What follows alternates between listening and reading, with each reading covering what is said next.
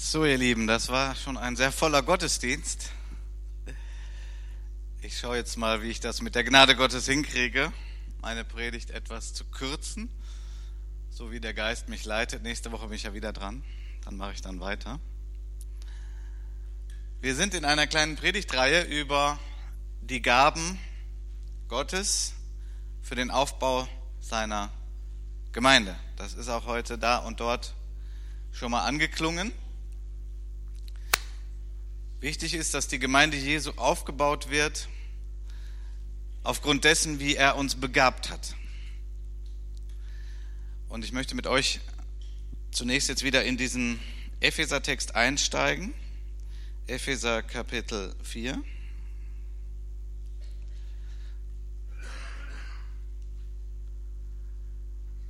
Ab Vers 7. Das erste Wort, ich habe es mal direkt rot markiert, sollte uns schon mal alle so durchs Herz gehen. Alle, die wir wiedergeboren sind, die wir Teil der Gemeinde sind. Denn da heißt es jedem. So, wer ist gemeint mit jedem? Dein Nachbar, ne? Alle anderen, nur du nicht, oder? Ist es so? jedem. Jedem Einzelnen von uns aber ist die Gnade gegeben nach dem Maß der Gabe des Christus. Darum heißt es, er ist emporgestiegen zur Höhe, er hat Gefangene weggeführt und den Menschen gegeben. Das Wort aber, er ist hinaufgestiegen, was bedeutet es anderes, als dass er auch zuvor hinabgestiegen ist zu den Niederungen der Erde. Der hinabgestiegen ist, ist derselbe, der auch hinaufgestiegen ist über alle Himmel, damit er alles erfülle. Die Grundlage der Gemeinde ist Jesus selbst, der vom Himmel kam, Mensch wurde, starb, auferweckt wurde, in den Himmel hinauffuhr und er hat gesagt, ich habe die, die gefangen waren, wir alle waren gefangen in unseren Sünden und mancherlei Abhängigkeiten. Christus hat uns frei gemacht und er baut seine Gemeinde. Wie wir anfangs des, anfangs des Gottesdienstes gehört haben, das hört sich ja fast ein bisschen arrogant an. Wir sind das Licht der Welt. Boah, kann ich mich irgendwie gar nicht so richtig mit identifizieren. Würde ich nie über mich sagen. Aber Christus ist das Licht der Welt und weil Christus in mir ist und in seiner Gemeinde sind wir auch das Licht der Welt. Nur so dürfen wir das nehmen. Ohne Christus sind wir finster, mit Christus in uns sind wir das Licht der Welt. Und die Gemeinde ist die Hoffnung der Welt. Und die besteht aus sehr unvollkommenen Menschen, mit Fehlern, mit Schwächen. Wir sind gerade alle zum Tisch des Herrn gegangen. Ich habe das mal so ausgedrückt. Also alle, die am Abendmahl teilnehmen, bekunden damit, ich bin gescheitert, ich bin ein Versager, ich brauche Hilfe, ich brauche Christus. Und durch Christus bist du aber nun auch zum Segen gesetzt. Nicht aus deiner Kraft, nicht aus deinen Möglichkeiten, aber du bist gesetzt. Und du solltest deinen Platz in der Gemeinde einnehmen und deine Gaben kennen. Wie hat Gott dich begabt? Wie sind die anderen in der Gemeinde begabt? Und so sind wir dann lebendige Steine, die zusammengefügt sind und dann wirklich das Licht in dieser Welt auch sind. Nun, wie funktioniert das denn? Wie erreicht man das Ziel? Die Grundlage ist Christus. Er ist das Fundament. Das ist so, das bleibt so. Er wird für ewig gepriesen, dass er das gelegt hat. Nun ist es aber so, dass Christus ja nicht mehr hier auf der Erde ist. Zumindest nicht mehr leibhaftig. Sondern er hat gesagt, ich bin mitten unter euch und zwar überall da, wo Menschen an mich glauben, ihr Leben hingegeben haben und Christus in ihnen ist. Da ist Christus. Das heißt, Christus ist er sitzt zur Rechten des Vaters, aber er ist auch hier. Er ist mitten unter uns. Und wenn du dein Leben ihm gegeben hast, ist Christus in dir. Zusammen sind wir der Leib Christi. Zusammen haben wir auch die Gaben Christi, aber jeder hat nur ein Stück davon. Die Frage ist, weißt du, welche Gaben dir gegeben sind? Und hast du deinen Platz schon gefunden? Oder bist du bereit, den Herrn zu bitten, Herr, welche Gabe hast du mir gegeben? Was ist mein Platz? Wo soll ich mit anpacken? So, wo soll ich dienen? Die Gemeinde Jesu ist eigentlich ein schlummernder Riese. Aber es gibt leider immer wieder Gläubige, die aus falscher Demut, aus Unkenntnis, vielleicht auch in Kirchen, die zu pastoral organisiert sind, zu viele Profis. Und so nehmen Christen ihren Platz nicht ein und dienen nicht mit den Gaben, die Gott ihnen gegeben hat.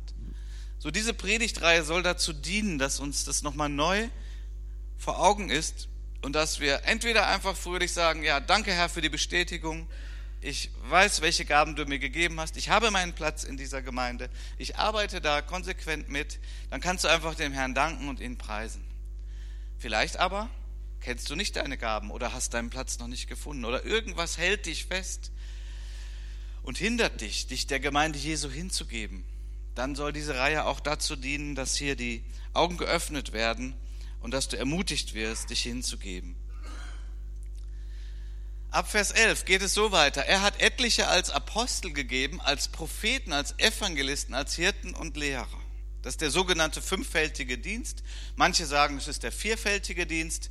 Da kann man sich streiten, bis Jesus wiederkommt, weil nämlich das Wörtchen und, was da steht, Hirten und Lehrer, kann niemand eindeutig sagen. Meint es, die Hirten sind auch Lehrer und die Lehrer sind auch Hirten. Das ist also dieselbe Person. Oder sind es zwei verschiedene Dienste? Da kannst du also vom Griechischen her, vom Urtext her dich äh, streiten, bis Jesus wiederkommt. Es ist auch irgendwie eine theoretische Frage. Es gibt Pastoren, die sehr lehrbegabt sind, es gibt aber auch Pastoren, die das weniger sind. Wichtig an dieser Stelle für uns alle aber ist, wir brauchen den Blick auf die Fülle dessen, was hier beschrieben ist. Denn in unserem Land und nicht nur in unserem Land, in vielen Ländern ist es so, dass man das Bild hat, Gemeinde heißt, wir haben einen Pastor, das ist der, den Gott so eingesetzt hat und der macht das. Ja, der dient der Gemeinde und dann ist doch gut. Was brauchen wir noch? Und das ist eine extreme Engführung. Wir haben, das sagte ich ja auch schon mal in unserem Land, allein eine praktische Engführung, denn wenn jemand Theologie studiert und in einer Gemeinde dann angestellt wird und eingesetzt wird zum Dienst, dann haben wir in Deutschland ziemlich genau eine Berufsbezeichnung und die heißt Pastor. Ich habe einen Dienstausweis vom BFP, ich bin ordiniert und da steht drauf Pastor. Und das steht bei allen drauf. Ja, Matti wird im Oktober ordiniert, dann kriegt er auch seinen Pastorenausweis. Und es ist gut, dass wir uns das immer mal wieder vergegenwärtigen. Das ist nun mal so, man kann damit auch leben, nur die Pastoren einer Gemeinde sollten zum einen wissen, was ist ihre Begabung und nicht alle sind wirklich nur Pastoren also nur in Anführungszeichen, Pastor ist äh, sehr gut, sehr wichtig, aber es gibt sogenannte Pastoren, die sind eigentlich im Schwerpunkt Apostel oder Evangelisten oder Lehrer oder Propheten. Und dann sollten wir sie freisetzen, dann sollten sie in dem dienen, was Gott ihnen gegeben hat und uns nicht beschränken lassen durch äh, weltliche Gesetze und Ausweise, die ausgestellt werden. Zum anderen gibt es das andere ganz massive Problem, und das, äh, hat, das liegt auf Seiten der, der vollzeitlichen Diener Gottes, liegt aber auch oft auf Seiten der Mitglieder der Gemeinde, dass man verpasst, wozu die eigentlich da sind in der Gemeinde. Wozu sind die denn da, der Metti und ich? Wozu sind wir eigentlich da?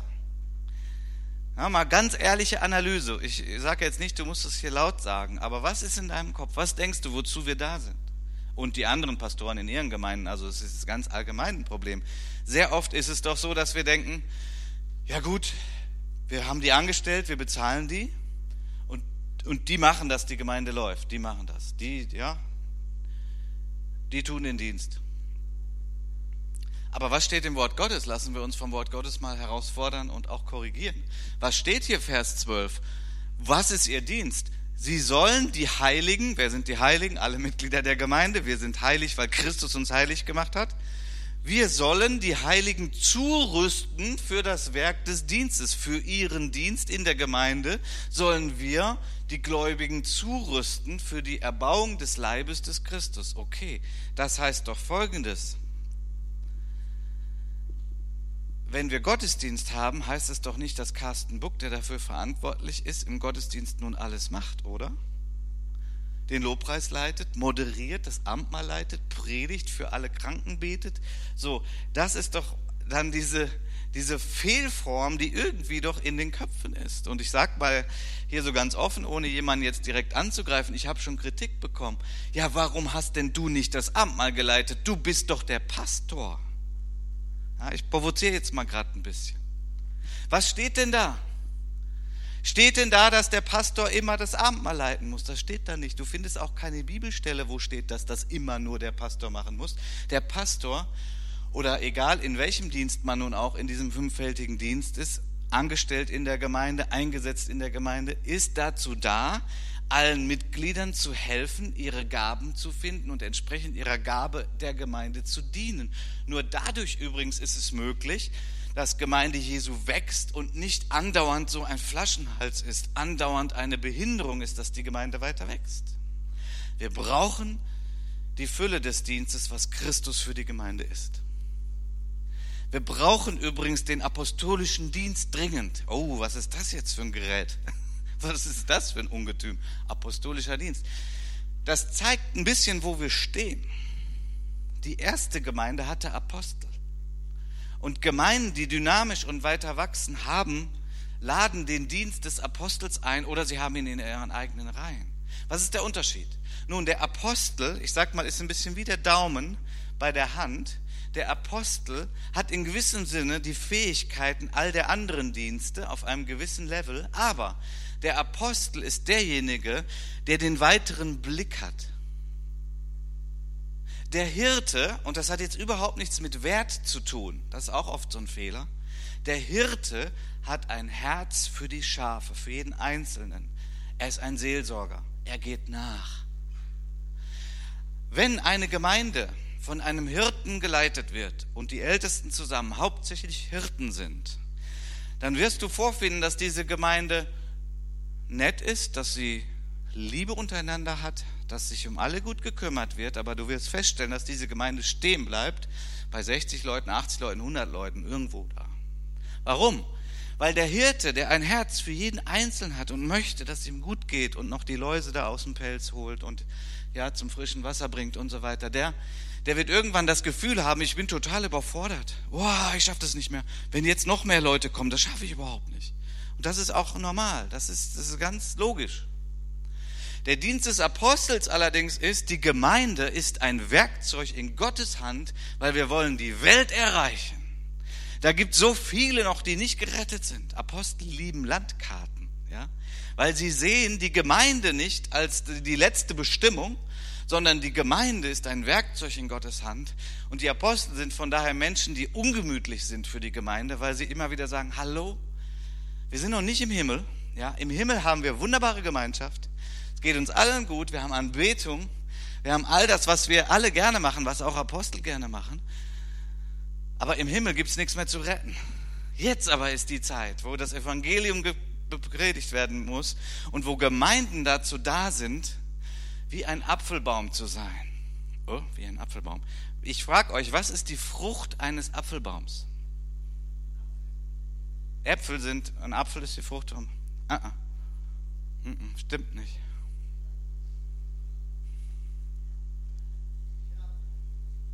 Die Frucht eines Apfelbaums sind neue, äh, neue Apfelbäume. Okay, gut, ich bringe es ein bisschen auf die Spitze. Das mit den Äpfeln ist nicht falsch, ja? Aber mal, um uns ein bisschen hier gedanklich nochmal in die Gänge zu schieben, um kurz nach halb zwölf. Die Frucht von Apfelbäumen sind weitere Apfelbäume, denn sie haben, tragen Samen in sich. Und Gott hat das in der Schöpfung überall hineingelegt, bei uns Menschen, das Verlangen nach Fruchtbarkeit, nach Multiplikation. Und das ist auch, was Jesus gepredigt hat. Wenn er vom Reich Gottes gepredigt hat, hat er sehr oft darüber gepredigt, dass das Reich Gottes, zum Beispiel Sauerteig etc., viele Gleichnisse, dass das Reich Gottes etwas ist, das hat eine heilige Unruhe. Das Reich Gottes möchte sich beständig ausdehnen. So, das heißt, Gemeindeleiter, Pastoren, Apostel und so weiter, wenn die sich wünschen, dass die Gemeinde wächst, dann hat es nichts damit zu tun, dass sie sagen, so, ich will, dass mein Name groß wird oder so. Wenn das doch der Fall ist, dann wird der Heilige Geist sich darum kümmern, die Leute reinigen. Aber der Wunsch, dass die Gemeinde wächst, und zwar eigentlich ohne Limit, ist ein Wunsch Gottes. Warum? Weil es einfach noch zu viele Errettete gibt. Wenn alle errettet sind auf Erden, ja, dann muss Gemeinde nicht mehr wachsen, dann ist Ziel erreicht. Aber vorher nicht. Wir brauchen den fünffältigen Dienst. Wir brauchen Menschen, die sagen, nein, es reicht nicht, dass da eine schnuckelige Gemeinde von 100, 200 Menschen, und wir haben ja noch ein paar andere lebendige Gemeinden hier im Ort, Apostel werden immer sagen, das reicht nicht, denn Krefeld hat wie viel? 235.000 Einwohner ungefähr oder 250.000? Okay, nehmen wir also mal an, wir hätten, das ist jetzt ja übertrieben, wir hätten fünf Gemeinden mit 200 lebendigen Mitgliedern, da sind wir ja noch gar nicht, glaube ich, in Krefeld. Die wirklich den Geist Gottes haben, gerettet sind, dafür brennen, Zeugnis geben für Jesus. So sagen wir mal, wir hätten fünf, da haben wir 1000 Leute bei 250.000 Einwohnern. Hallo? Das reicht gar nicht. Das ist ein Riesenproblem. Christus kommt wieder, aber nicht wieder als Baby, sondern als Richter. Wo werden wir sein? Wenn wir Christus nicht haben, werden wir auf ewig von Gott getrennt sein. Christus hat sein Leben gegeben und das ist einer meiner Lieblingsstellen aus dem Alten Testament. Da heißt es in Jesaja 53, je nach der Menge Übersetzung, infolge seiner Seelenqual, ein prophetisches Wort auf Jesus. Und es geht hier um Jesus am Kreuz. Infolge seiner Seelenqual wird er Frucht erwachsen sehen und satt werden. Christus soll sich sättigen an der Frucht seiner Leiden. Golgatha war nicht umsonst. Amen. Es soll nicht umsonst gewesen sein. So viele wie möglich sollen gerettet werden. Versteht ihr? Ich weiß nicht, wie es euch geht, aber bei mir gibt es so eine permanente Dankbarkeit gegenüber Jesus. Ich weiß, wie das Leben so ist, da gibt es natürlich auch Schwankungen. Ja, manchmal total überwältigt, danke Jesus, manchmal ein bisschen niedriger. Wir sind ja Menschen, aber Christus hat mich gesucht und er hat mich gefunden. Ein einsamer Typ, viele Freunde, aber nicht echte Freunde, kein Sinn im Leben, verzweifelt, 18 Jahre, wozu bin ich da? Christus kam, er hat sich aufgemacht, er hat sich mir vorgestellt, er hat mich gerettet, seitdem bin ich ihm dankbar. Carsten Buck ist wichtig. Oh, hört sich aber arrogant an gerade, oder? Nee, nee, das sage ich aus einem Grund, weil Christus war das so wichtig, mich zu suchen und zu finden, dass er alles dran gesetzt hat, bis das geklappt hat. Ich war ja ein fürchterlicher, skeptischer Atheist. Ich habe ihn ja geleugnet. Ich bin zu einem, ich war bei einem christlichen Konzert eingeladen damals in der Stadt, in der ich lebte, Wetter an der Ruhe im Stadtsaal, eine christliche Band. Ich wurde eingeladen. Ich war dabei. Und ich meine, die Gläubigen, die mich eingeladen hatten, die hatten große Hoffnung. Aber bei mir ist nichts passiert in dem Konzert. Man konnte hinterher so eine Feedbackkarte abgeben. Ich hatte schon während dem Konzert einfach mal zwei ausgefüllt. Eine top positiv, eine top negativ. Alles minus, alles schlecht. Was habe ich abgegeben? Ich habe die schlechte abgegeben. Weil da war ich noch nicht, ich habe Jesus überhaupt nicht begriffen zu dem Zeitpunkt. Das tut mir leid. Aber nur um mal zu zeigen, wie ich drauf war. Und wieso bin ich Christ geworden?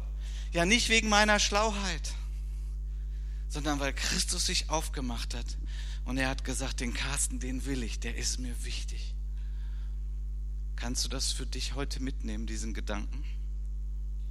Wenn du nur das eine heute mitnimmst, ich muss ja eh abkürzen, nächste Woche weitermachen.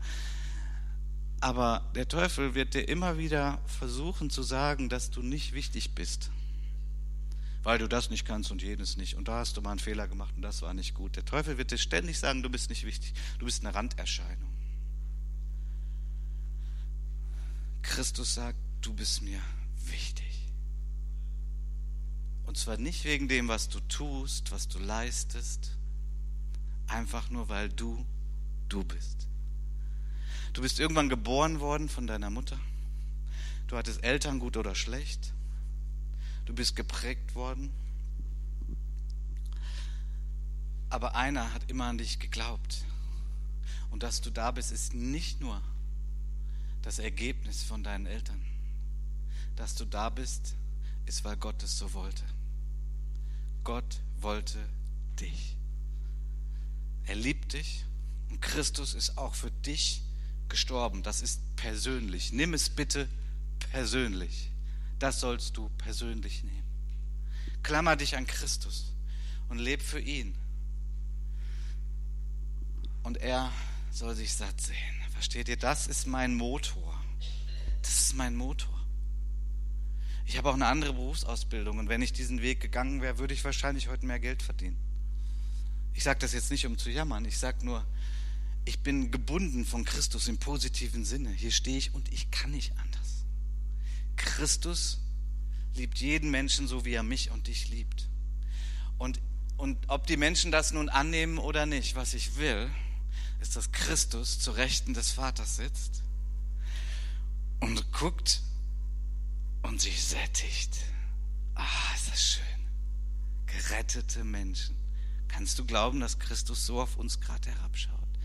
Es hat sich gelohnt. Gethsemane. Vater, wenn es irgendwie einen anderen Weg gibt, gibt es einen anderen, es ist mir zu schwer. Vater, warum hast du mich verlassen am Kreuz? Wofür macht jemand sowas? Weil Christus sagt, du bist mir wichtig. Und mein Motor ist, ich möchte natürlich, dass es den Menschen gut geht, die dann auch Christus kennenlernen, aber ich möchte das auch um Jesu willen. Das ist mein Motor. Wenn das nicht mein Motor wäre, dann würde ich ja auch schon aufgehört haben, weil leider viele Menschen Nein sagen zu Jesus, gar nicht offen sind für ihn. Man bezeugt ihn und manche werden irgendwann hungrig. Ja, manche bekehren sich, aber sehr viele nicht. Dann würde ich doch sagen, das lohnt sich doch nicht, ist doch nicht effektiv, oder? Die ganze Mühe. Aber mein Motor ist Christus selbst. Er soll sich sättigen. Das ist meine Dankbarkeit ihm gegenüber. Ja, ihm diene ich. Deswegen liebe ich Gemeinde. Ich sage euch, Gemeinde ist das Beste und Wichtigste auf Erden und manchmal das Schlimmste, was es gibt. Diese ganzen unvollkommenen Menschen, mich mal eingeschlossen, ganz massiv, ja, die Fehler machen, lieblos sind, nur an sich denken, träge sind, unverbindlich. Boah, manchmal so furchtbar aber alternativlos. Das ist, was Christus geschenkt hat. Und das ist der Ort, für den ich lebe und arbeite. Ich mache das doch nicht wegen dem Gehalt. Ich meine, danke an der Stelle für alle Spender, ja. Bei uns füllt sich ja der Kühlschrank auch nicht automatisch durch Engel oder dass da jetzt jeden Tag die Raben kommen und uns einen Frühstückskorb bringen. Ist ja nicht so.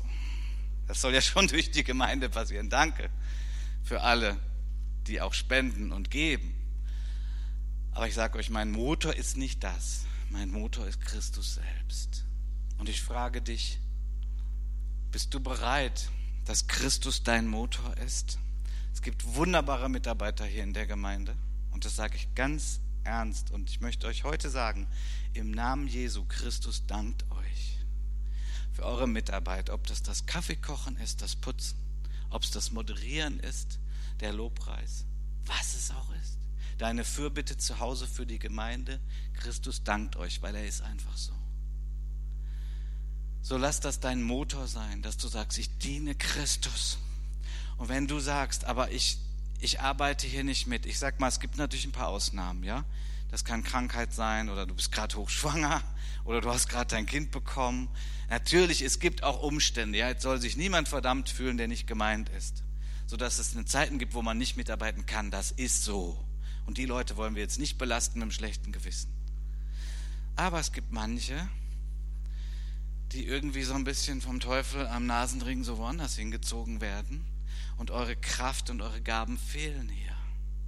Und euch möchte ich bitten, ins Gebet zu gehen, zu sagen, okay, wenn doch die, der fünffältige Dienst, wenn doch hier die Leiter die Aufgabe haben zuzurüsten, dann erfordert es natürlich von meiner Seite auch eine Bereitschaft, das zu tun.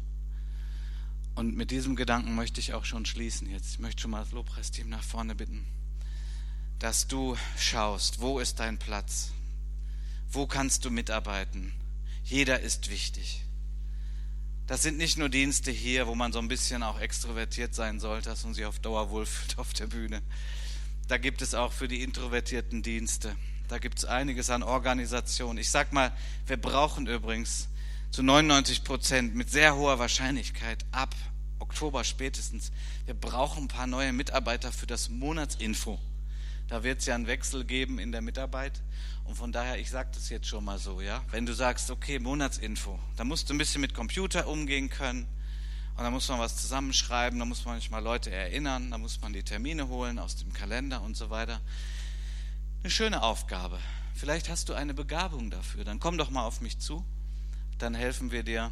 Das ist so ein akutes Ding, wo wir ab Herbst Hilfe brauchen. Aber es gibt viele andere. Kinderdienst, vieles, vieles. Wir brauchen mehr Kleingruppen, Kleingruppenleiter, Leute, die sagen, da lasse ich mich für ausbilden und, und, und. Das werden wir auch in den nächsten Wochen noch mehr entfalten. Aber ich möchte dich bitten, im Namen Jesu, sei dabei. dien dem Herrn. Er soll sich sättigen. Und wir wollen eine Gemeinde werden, die nicht an ein Limit stößt. Wir wollen weiter wachsen durch die Gnade Gottes. Und das hat mit jedem Einzelnen zu tun, der sagt, okay, ich bring mich ein, ich pack mit an. Ich glaube, Deutschunterricht, da brauchen wir auch immer noch Leute. So ein fantastischer Dienst. Die meisten von euch sind in der Woche nicht hier. Aber es ist so unglaublich schön. Ich hatte ein Treffen mit Pastoren die Woche. Ich sage, ich war, ich war schon ein bisschen stolz. Ja, als ich mal so erwähnen konnte, ja, also da, da läuft gerade Deutschunterricht. Ist übrigens einer von vielen in der Woche. Tue Gutes und sprich darüber. Das ist ein wunderbarer Dienst, dass wir den Menschen dienen, die in unserem Land sind und die Deutsch lernen wollen. Und die Stadt hat hier Not, ja. Wir sind mit denen ja im Gespräch. Die brauchen ja solche Unterrichtsplätze, wie wir sie hier anbieten. Okay, ihr Lieben, lasst uns aufstehen. Gemeinsam das Lied singen, bevor ich dann noch bete.